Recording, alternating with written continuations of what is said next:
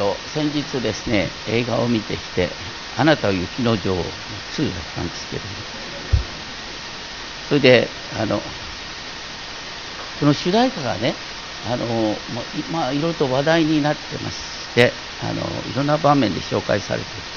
ている Into the unknown Into the unknown これね、えー、アンノーン未知の旅に踏み出そうという曲。それは自分の中で今ここにある平穏な生活から抜け出て未知の世界に踏み出す必要があるという。歌それはその、ね、映画の中ではですね現在の平和の背後に過去の偽りがあった。雪の女王のエルサはそれを正すために特殊な力が与えられている。その一方でその妹のアナがですね目の前には暗闇と恐怖しかないけれども目の前の正しいことを行い Do the next right thing、ね、Do the next right thing. 次の正しいことを行いというささやきが聞こえてくると歌う。その2人の協力によって平和な世界が実現するという話なんですがまあそこまで知っておいたら別に映画見なくてもいいんですけども、まあ、とにかくですねあの この未知の旅に踏み出そうというのはあのアブラハムに対する神の語りかけですね。あなたの父の家を離れて私が示す地に行きなさい。どどういうところに行くのか分かんないんだけどもでもその先には神の平和シャロームが待っている。ということなんですね。しかしその子孫イスラエルはそれを忘れて堕落した。そこに真のイスラエルの王であるイエスが現れイエスは人間としての弱さを身にまといながら一歩一歩十字架に至るまで神の御心に従う。それを通して神の平和シャロームがこの地に広がり始めた。私たちもイエス様の港に従い先の見えない未知の世界に into the unknown、踏み出す。永遠の目的地と次の一歩の選択の基準は明らかにされている。Do the next right thing. 次の正しいことを行おうよ。それは何でしょうか？示されていること一歩一歩は全身全霊で神を愛することと隣人をあなた自身のように愛すること。そこからあなたの明日が開かれその先には神の平和シャロームが待っている。マタイによる福音書ではイエス様の誕生の時にね身を少女が身ごもっている。その名をインマヌエルと呼ぶ。というイザヤ書7章14節の御言葉が引用される。そして次にイエス様の宣教の始まりが、イザヤ書9章1節2節。今日一番最初に読まれた。暗闇の中に光が出るという箇所が読まれます。要するにイザヤ書の7章から12章までは実は救い主予言に満ち満ちている。イザヤ書7章から12章を読まずして救い主が分かるのかという感じなんです。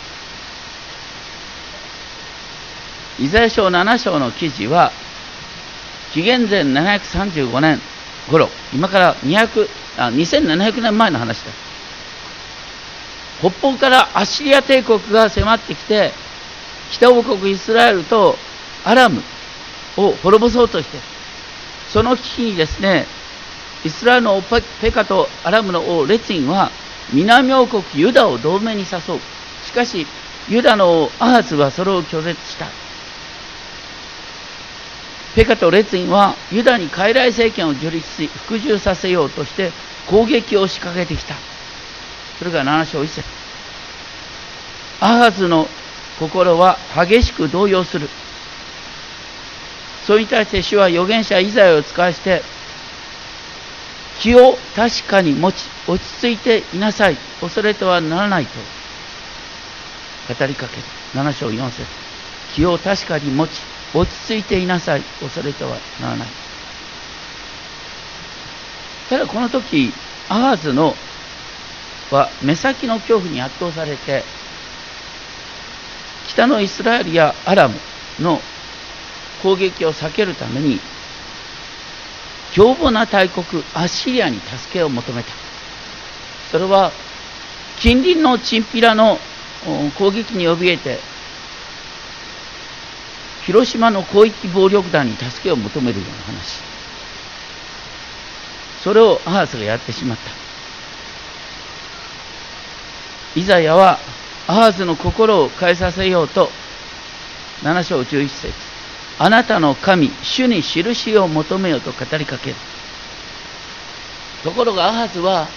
自分が始めた外交政策に固執してそれを拒否する。その神の招きを拒絶したアハズに与えられた印が7章14節見よ処女が身ごもっている。そして男の子を産みその名をインマヌエルと呼ぶ。妊娠した人が処女であるなんてのは印になるわけがない。これは世の人々をつまつけするための印に過ぎないように思いますけれどもそれがまた1章24節では要するに少女マリアが男の子を産むっていうのはイザヤの予言の通りなんだっていうことをヨセフが知って、ね、ヨセフマリアを受け止めてそこからイエス様が誕生するって話になる。今も書状解体などと言われなければ信じられるのになんていう人がいますけれども処女から生まれなければイエス様はね神の子でありながらマリアを通して人間となったんだ。イエス様は完全な神の子であるとともに人の子であるっていう不思議は成り立たない。それにしても少女から生まれるということを通して当時からイエス様の誕生についてさまざまな、ね、憶測だとかあのスキャンダル的な話があった。しかし救い主はまさにそのような噂の種になりそうな、ね、人々の誤解を受け批判をされる。そういう人々の仲間となるためにそのような誕生を選ばれたと考えることもできます。その生まれた子はインマヌエルと名付けられますがインマヌエルはどういう意味でしょうか？神は私たちと共におられる。インマヌエルはヘブル語。日本語にすると神は私たちと共におられる。そして救い主の誕生を一番最初に知らされたのは誰だったか。当時のワーキングプアと呼ばれる階層社会の底辺の羊飼いたちであった。そのイザヤ書の7章のね15節のところでその救い主の誕生についてちょっと書いてあるのは何が書いてあるかというとですね7章の15節16節ですけども。ダビデの子孫である救い主は、ね、このアーツのいるダビデ王家が捨てられた後の貧しさの中に生まれるということ。第二は救い主はアーズの気球に間に合うようには現れないこと。第三にアーズが頼みとしたアッシリアはエルサレムに最大の恐怖をもたらすということが書いてあります要するに神の招きを拒否したアハスに与えられた印はこれからはひどいことが待っているよっていう裁きの宣言になる。自分の知恵や力で問題を解決しようと思っている人は救い主を求めない。そのため神は時にですねあなたに悲惨や苦しみをあえて与えることでその傲慢さを砕かれることがあります。そしてイザヤ書8章7節8節を見るとインマヌエル神は私たちと共におられるということの意味はエルサレムがアッシリアに包囲されて滅亡寸前になるというギリギリのところで体験される。今も神は私たちと共におられるということはですねもうお手上げもう何もできないという絶望の中で体験されることがある。先日もこんなお話を聞いたんですけれどもある方がですね切迫流産の危険の中でですね、まあ、とにかく絶対安静を命じられて病院の、ね、ベッドに横たわってて何もできない。お腹の赤ちゃんを守られている。そういう中でこのインマヌエル神は私たちと共におられるっていうことを体験したという話。本当に私たちが何もできない時に神の恵み神が共にいるという恵みを体験できるということがあるそれがマネーそして、えー、飛びまして9章になりますが9章の1節は実は8章の21節から9章1節がセットなんですね。これはアッシリア帝国によってもたらされる苦しみの時代。アッシリアによってイスラエルの北部の部分は、ね、占領されてゼブルンの地とナフタリの地という由緒ある土地は豊かな土地が、ね、違法の民の地とされてしまった。そのせっかくのイスラエルの国葬地帯が違法人の土地とされていた。そのような絶望の地も栄誉を受ける。要するに救い主は自業自得で苦しみを招く人々に希望の光を見させてくださる。そのことが9章2節で闇の中を歩んでいた民は大きな光を見る。死の影の地に住んでいた者たちの上に光が輝くと表現されます。それは新しい繁栄の時代の幕開けを意味しました。マタイの福音書4章14節ではこの御言葉がイエス様の宣教の始まりの成就として引用される。要するに私たちが救い主っていう時に本当に、ね、当時理解されていた救い主っていうのは横暴な国アシリア帝国を打ち破ってそこに平和をもたらすっていうのが救い主のイメージなんです。多くの人は神の救いをなんか道徳的な霊的なことに、ね、歪償化しがちなんですけれども今も知らないうちに多くの人は悪霊の支配下にいる。悪霊は何かっていうとですね人を権力や組織の奴隷とする力として働く。だから日本の政治でもですねやたらこの最近ですね忖度っていう言葉が流行ってですねなんか知らないけど権力者の意向を忖度してねひたすらねそう権力者に合わせて、うん、嘘でも本当に聞こえるように話すっていうことがなんかこうテレビで流行ってんだよね。嘘でも本当のように。どう考えても聞いてる方は嘘としか聞こえない。これは本当に悲しい出来事。知らないうちに多くの人がだから権力の奴隷となっている。権力の奴隷となって本当のことを喋れなくなるっていうことはその人が悪霊に疲れてるって話。悪霊に疲れてるってことは本当にだからみんなに起こることなんです。そういう人々をその権力の奴隷状態から解放する。これがアシリア帝国からの救いなんです。救いっていうのは目に見える形で現れる。そのような中でねこの世界に解放と平和をもたらす救い主の出現が9章6節で一人の緑子は私たちのために生まれ一人の男が私たちに与えられると予言される。これは7章14節にあったインマヌエルと呼ばれる方の誕生。その2つに共通するのは救い主は赤ちゃんとして生まれるので目に見えるような救いの実現には時間がかかるっていうこと。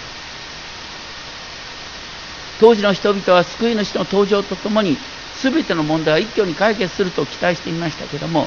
神のご計画はそうではなかったそしてここの9章でですね救い主の名が4通りで書いてあるんですけど不思議な助言者力ある神永遠の地平和の君これは特に平和の君っていうことに本当に注目したいと思います。要するに、救い主はこの世界に最終的な平和をもたらすんだよ。で、予言っていうのは、聖書の歴史の中で繰り返し成就するっていう面がある。このイザヤ予言から30年後に何が起こったかというと、ね、エルサレムがアッシリア帝国に包囲された。その時にエルサレムの王ヒゼキヤは預言者イザヤの声に従って神様に救いを求めた。そしてアッシリア軍18万5千人がエルサレムを包囲してですね、エルサレムを滅ぼそうとするときに、まさに、見つかりの軍が来て、ね、アシリア軍を退去させた。というね、本当に神が私たちと共におられるということの中で、アッシリアの、ね、包囲包囲を打ち破ることができた。ということとして差し当たり予言の成就があるんです。まさに当時ヒゼキヤはねインマヌエルの象徴として見られた。そしてその救いがですね再びより明らかな形で現れるのが9章7節ヒゼキヤに勝る王が現れる。その王の主権は増し加わり、その平和は限りなく、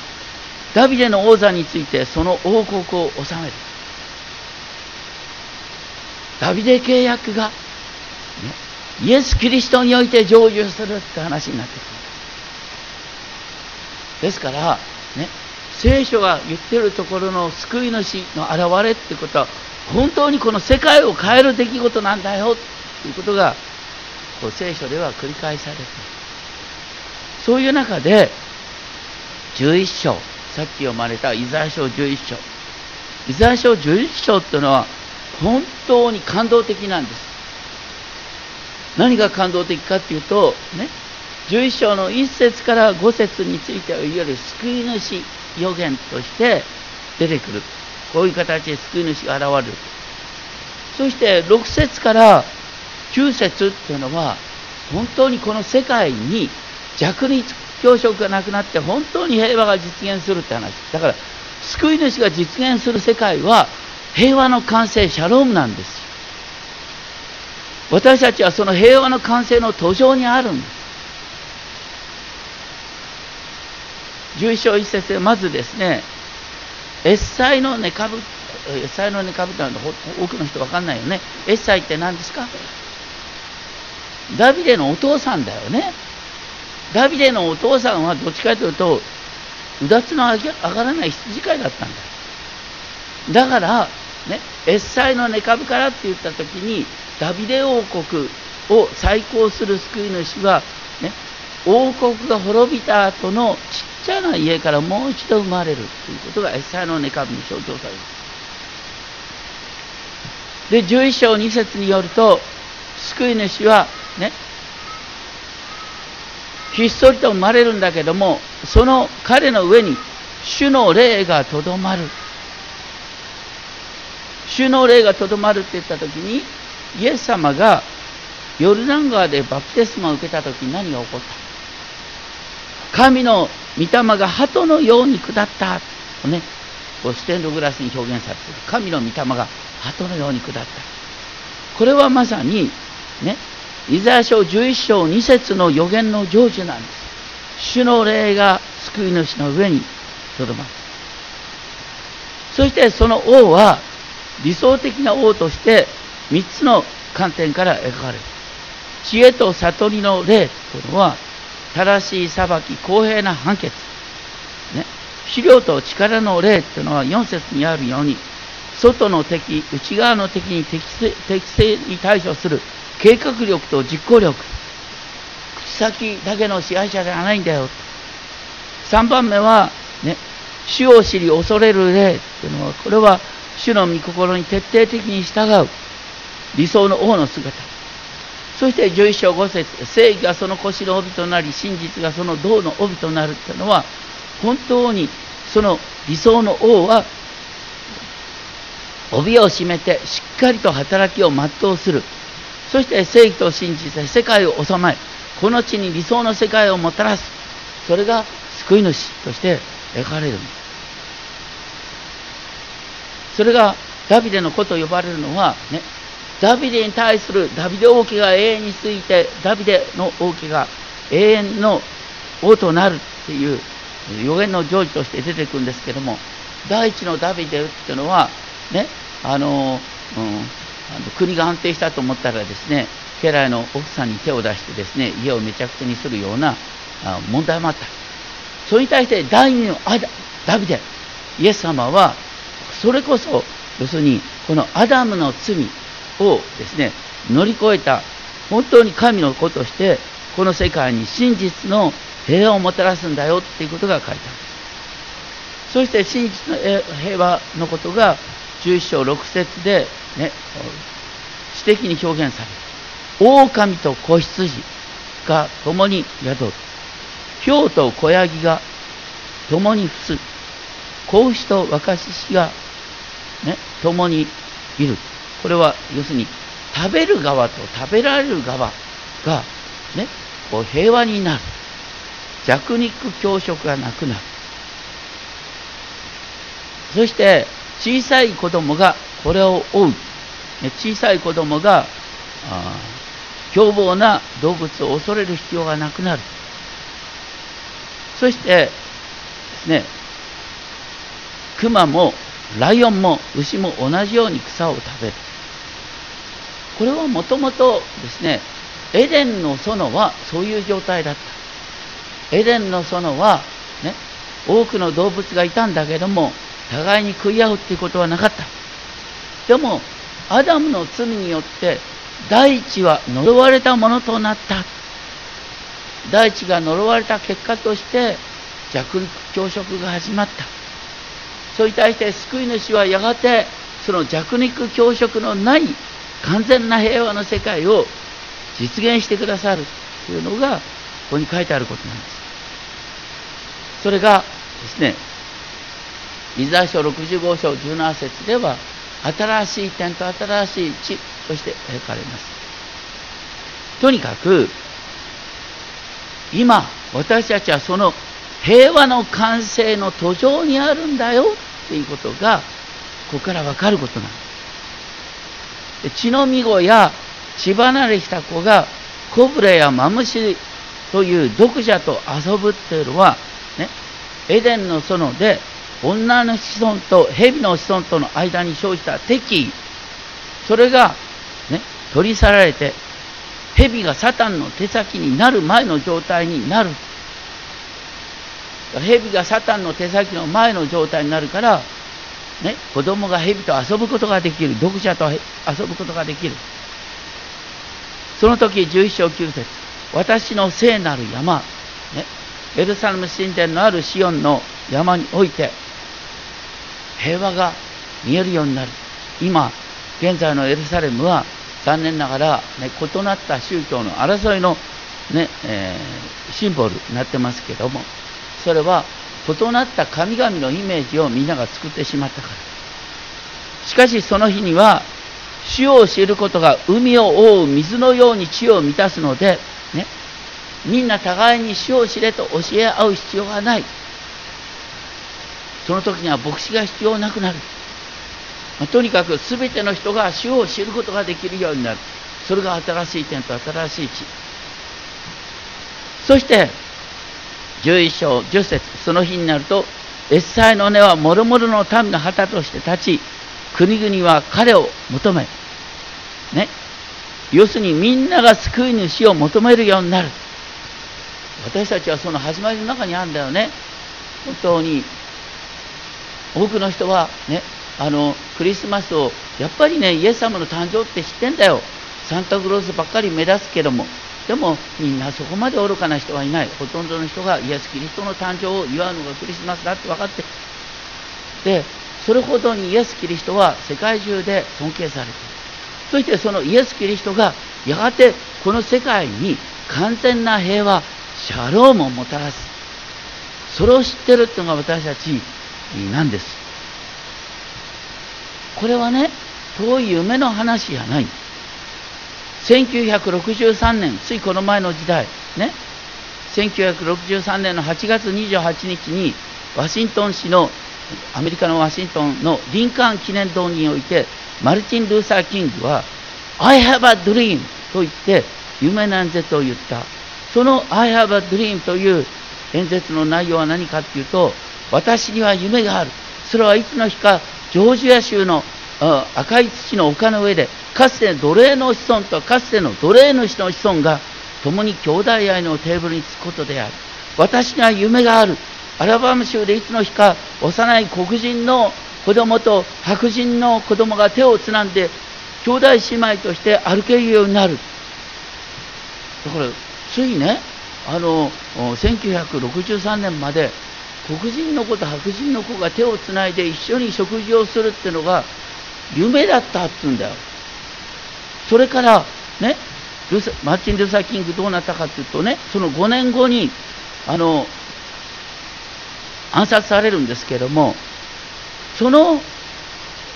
マルチン・ルサー・キングが暗殺された40年後に何が起こった？あの一人の白人の子と、ね、黒人の子の間に生まれたあの人が大統領になったんだ。オバマ大統領。だから言いたいのはね I have a dream と言ってこのあの夢を語った人の夢が40年で実現したんだよ。でその夢は何を使って言ったかっていうとまさにイザヤ書11章のこの狼と子羊の例えから狼がね白人で子羊が黒人なんだよ。その例えをね黒人と白人に例えてそして支配すると支配される者が共に平和になる時が来るんだ。共通の夢を持とうよって言ったらそれがアメリカを動かしたんです。現在のアメリカの大統領さんはやたらですね分断をもたらすような話ばっかりしてますけども、ね、夢が一致するときに国がまとまってそしてありえないことが実現するっていうのはまさにこのイザヤ書11章の夢の話っていうのはねこういう話じゃない。私たちもそのような夢によってこの世界を変えていくんだよ。そしてイザヤ書12章、ね、今日は7章から12章までやっちゃうね、クリスマスの日。すごい。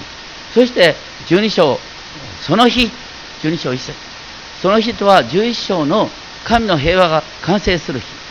12章っていうのは7章から続くですね、この救い主予言に満ちた章の最終場面、礼拝の最後の場面、省営に相当する。そこのとこで、ね、神はかつて、ね、イスラエルの罪に対して怒りを燃やされた。そしてエルサレムが廃墟されたけども、その神の怒りは去り、苦しんだ民を神が慰めてくださる。私たちもいろいろと苦しい目に遭うことがあるけども、クリスチャンっていうのは苦しむたびに、ね、原点に立ち返って、苦しむたびに、あの、要するに、新しい自分に気づくことができるっていうのはクリスチャンの特権なんです。ね、でここでもイスラエルの民はこうバビロン報酬という苦難を通してイスラエルの民は新しくなるんだということが予言されている。そして12章3節神は私の救い主こそ私の救いだって言ってあの喜びながら水を汲むようになる。エルサレムは山の頂上に立っている町であるために敵に包囲されたら水がなくなってねこう乾きで死んでしまうという可能性がある。その時ヒゼキヤさんはねアシアの攻撃に先駆けてですねあのエルサレムにあのトンネルを作った。それは城壁の外にあるですねギホンの泉からあですねあの城壁の中にあるですねシロアムの池っていうところに水を引っ張った。そして城壁の中で水を汲めるようになった、ね、それがヒゼキヤさんやったことなんですね。要するにイエス様の時代まであの救いを祝うって言った時にそのシロアムの池から取ってきた水をですね運んで1キロぐらい運んでエルサレム神殿に水を注ぐ。その時イザヤ書12章をみんなで朗読するっていうのが、ね、イスラエルの祭りだったんです。そのイスラエルの祭りカリオの祭り収穫感謝祭のただ中でイエス様おっしゃったのは誰でも乾いているなら私のもとに来て飲みなさい。私を信じる者はその人のうちに泉が湧く。その泉からね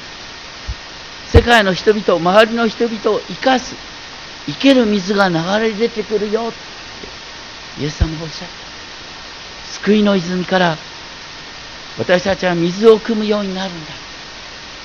で救いの泉から水を汲むようになる。12章3節あなた方は喜びながら水を汲む。救いの泉から。僕ねこの12章3節のねヘブル語をね小学校4年生の時になんか知ってたみたい。わかるかな？あのねこうマイムマイムってあの教えられたんだよね小学校3年生4年生の時に。そのマイムマイムはね12章3節をそのままね歌ってる。うしゃってまいべさそうみまねあイエシュワうしゃってまいべさそうみまねあイエシュワうしゃってんってあなた方は水を汲むまいむ水べさそう喜びながらみまねえ泉からはイエシュね救いから、救いっていうのはよしュワまたイエスのとのなイエス様の泉から私は水を汲む。その水を喜びならまんまんべさそう見まねはよしは。すごいね。みんな今度小学校の時にねヘブル語を習ったんだよ。本当に多くの人は知らないんだね。だけどすごいことでしょ？要するにそれはイザヤ書11章の後に来んだよ。狼と子羊が共に宿る。平和の完成が来る。その平和の完成を先取りしてマイマイマイマイとこう踊るんだよ。日本って素晴らしい国だね。どうか本当にですねそのどうしてそう踊れるかというとね私たちクリスチャンには、ね、私たち心の内にすでに永遠の命への泉が与えられてる。泉がねどっかのこの名前のように泉とかね。まあとにかく泉から命が湧き出る。生ける水の川が流れてる。ね。それが救いの話だ。アブラハムは神様の飯を受けた時どこに行くか知らずに出て行った。into the unknown ね。どこに行くか分からずに出て行った。でも、ね、the next right thing、えー、次の正しいことを行うということの中で道が開かれてくる。これも私たちの歩みなんです。ね、私たちが分かっているのは今ここで何をすべきか。それは全身全霊で神を愛し隣人を自分自身のように愛するということを選択していくんです。毎回、ね、その先に何があるかというとシャロームの完成。神の平和の完成が。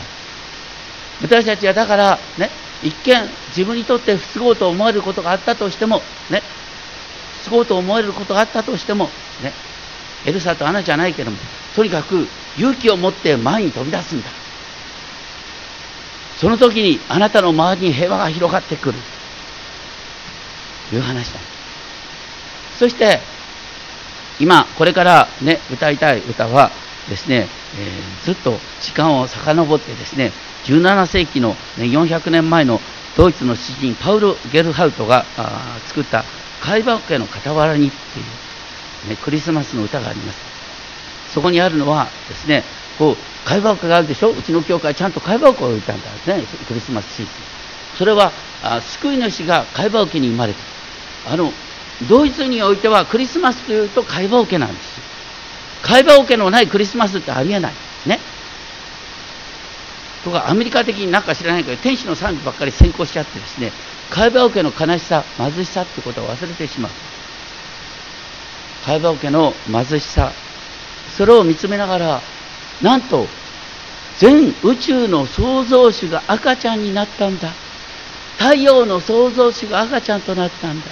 だから私たちは弱さを軽蔑する必要はないんだ。私たちも弱い。だけど神が共にいる時に可能可能になるんだ。神が共にいるってことは私たちは何もできないっていう時にああ神様に頼った。結果としてああ道が開かれたってことを体験する。まさにイエス様はそれを赤ちゃんの姿で私たちに教えてくださった。そしてその救い主はなんと光の創造主ご自身なんだよ。そして光の創造主が赤ちゃんとなったなんて私たちには本当に思っても分かんないようなことなんだけどそれがまさに実現したんだ。でこの歌の最後でですねこれから私の心を会話受けとします。実はこの歌の最初はですねあのこの救い主は私の心のすべて心の感情意志そのすべての創造主である。その創造主が今度は私の心の中に宿ってくださり私の心が新しいイエス様の会話受けになるんだ。そして私たちは、ね、イエス様に倣って平和の器としてこの地に使わされるんだ。いうことを歌った曲です。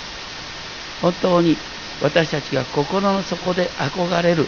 永遠の神の平和シャロームは今実現の途上にあるんだ。私たちのゴールは明確なんだ。だから一歩一歩ね私たち損得感情を超えて次の新しい選択をし続けようではないか。それがクリスマスのメッセージですお祈りをしましょう。天のお父様私たちは本当に次の一歩を踏み出すことに躊躇してしまうことがあります。しかし一歩一歩イエス様の導きに従う時にそのゴールには平和の完成の世界がある。狼と子羊が共にやる蝶と子ヤギが共に伏すそのような弱肉強食のない互いに許し合う世界が実現すると書いてあります。どうか私たちがそのことをいつでもどこでも思いながら平和の完成を実現してくださる救い主がついに現れてくださったしかもその救い主は弱さをまとうことによって平和を実現しようとした力と力を見せ合って力で相手を脅し屈服させるそのような見せかけの平和ではなくして互いにへり下った中で実現する本当の平和をイエス様は実現してくださいました。どうかそのことを思いながら私たちが平和の救い主に従った歩みができるよう導いてください。一人一人のうちに神の平和を与えてください。尊き主イエスキリストの名にお願いします。 นะ